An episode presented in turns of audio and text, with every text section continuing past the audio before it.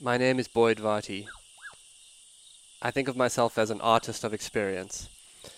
My passion is to create transformational experiences for myself and others as a way to explore what it means to truly live. My central exploration is to live on what I would call the track of your life. To me, this is to live courageously towards the discovery of what you are called to and to what life asks of you. So much of how I live has been informed by my passion as an animal tracker. I'm following the trail of my own life and reporting back. This show is a daily broadcast from a treehouse on the Londolozi Game Reserve in the wild eastern part of South Africa. Londolozi is a 14,000 hectare wilderness reserve adjacent to the Kruger National Park. The land is home to lion, leopard, rhino, elephant, and buffalo, as well as a variety of other animals. I am your host, Boyd Varty. My goal is to spend 40 days and 40 nights alone in the wilderness to explore the archetype of the mystic in nature and hone my skills as a tracker. These are my daily stories. Day 8. Thank God for the spade. Imagine two astronauts go to the moon, and while they're there, there's an accident and their ship can't get back. They have only enough oxygen for two days. There is no hope of someone coming from Earth in time to rescue them. They have only two days to live. If you were to ask them at that moment, What is your deepest wish? they would answer, To be back home, walking on our beautiful planet Earth. That would be enough for them. They wouldn't want anything else. I was feeling very zen after reading that when my troubles began. My troubles all began with a frog. Uh, no. No, they began before that when I went to the toilet. Um, actually, it started when I was headbutted by a grasshopper whilst using the toilet. And when I say toilet, let's be honest, we're not talking about the water closet at the St. James in Paris here. We're talking hole in the ground. The sort of toilet that you can get a grasshopper in your eye while you use it.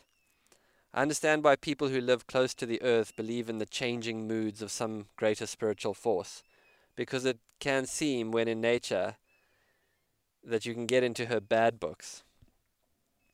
Blinded and walking like Jack Sparrow with toilet paper over my left eye, I was returning to the camp when I had the unnerving experience of seeing elephant tracks on top of my tracks from just a few minutes ago. Looking up, I saw an agitated elephant cow with her head up in alarm. Her vibe was like when someone screams, Everybody be cool! in a way that makes everyone know that things aren't cool. The wind was on my back, so she could smell me, but she could not see me, which turned her up to code orange. I ducked to stand still near a tree. With that, she spun on her tracks and came at pace with the rest of her small herd back towards me. All I had to defend myself was a spade. Oh, thank God I have a spade. She started to trumpet. Woo! Woo! Now, bear in mind, I still had a grasshopper in my eye, so a lot was going on. A trip to the toilet had now escalated radically. Talk about shit yourself. Just then, I saw what was causing her agitation. It's that she's run into a musky bull who wants to be her lover, and she is just not that into him which is why I now have a fast moving herd of Mack trucks coming my way. Realizing that the spade was like throwing a ping pong ball against a tidal wave, I made a split second decision to sit tight and stayed pressed against the base of the tree. And at the last minute, they veered away from me and crashed down the riverbank into the river. I could hear them crashing away, and then I heard them crossing the stream later. Sure, that was very close. The temperature rose then all day till it felt like I was at the devil's for a barbecue. In my meditations, I found myself walking in detail through the halls of the boarding school I was sent to when I was 10. In a weird trance like state, I got up and stuffed some chocolate in my mouth. I don't specifically remember doing this, but I know that I did because the chocolate is gone. Then a frog jumped onto my face out of nowhere a grey tree frog to be precise. They move before the rain. With that, a blast of wind so powerful struck that it blew sand off the ground and into my mouth. The temperature went from devil's barbecue to Narnia in under two hours. I felt like I had done something wrong. What followed was nothing short of a six hour gale. In the tree, I felt like I was at sea in a storm. Small branches were falling all around me onto the deck, onto the mattress. In the middle of the night, I heard crunching down by the fire. This worried me. Naked now in slip slops, but with the addition of a headlamp, I went downstairs to find indeed a hyena had found one of my Tupperwares and was enjoying it, while another chewed on my dry trunk.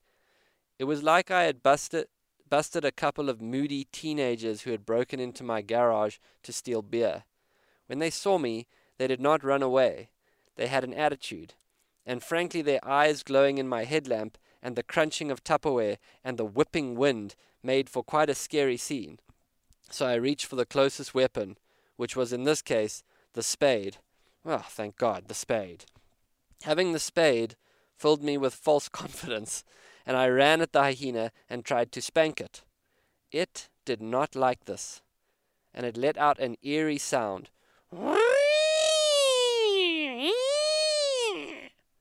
I did not like that. All of this is happening in what can be best described as a mini tornado. I had leaves in my hair. I backed off. It started to rain. What do I make of this? I don't yet know, except that nothing bad ever happened to a storyteller. And I am in a process that is very much beyond me. How was your day, babe? 4 0 out.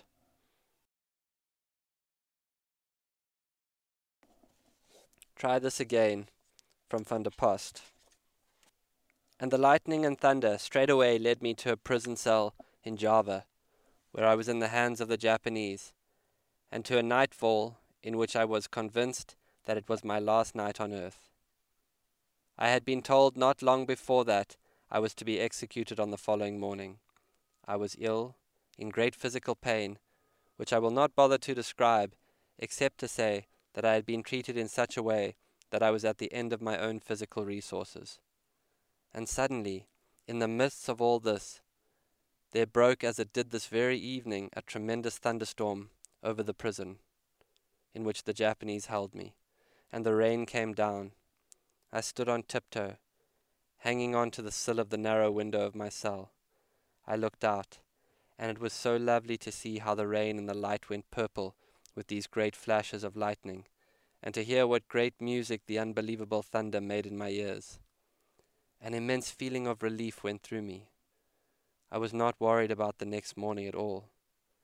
I was indifferent to my own need, because all personal and other considerations were dissolving in the thought, My God, now there is something that man doesn't control.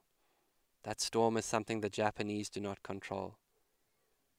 There is the testimony to something greater than us all, in charge of a wider plan of life than any we can conceive. This has been another episode of the Track Your Life podcast with Boyd Varty. Follow us on Instagram at Boyd underscore Twitter at Boyd Varty, visit Boyd's website at boydvarty.com, or subscribe to this podcast in your favorite podcast player. Please rate and review this podcast so that more people can find and enjoy it.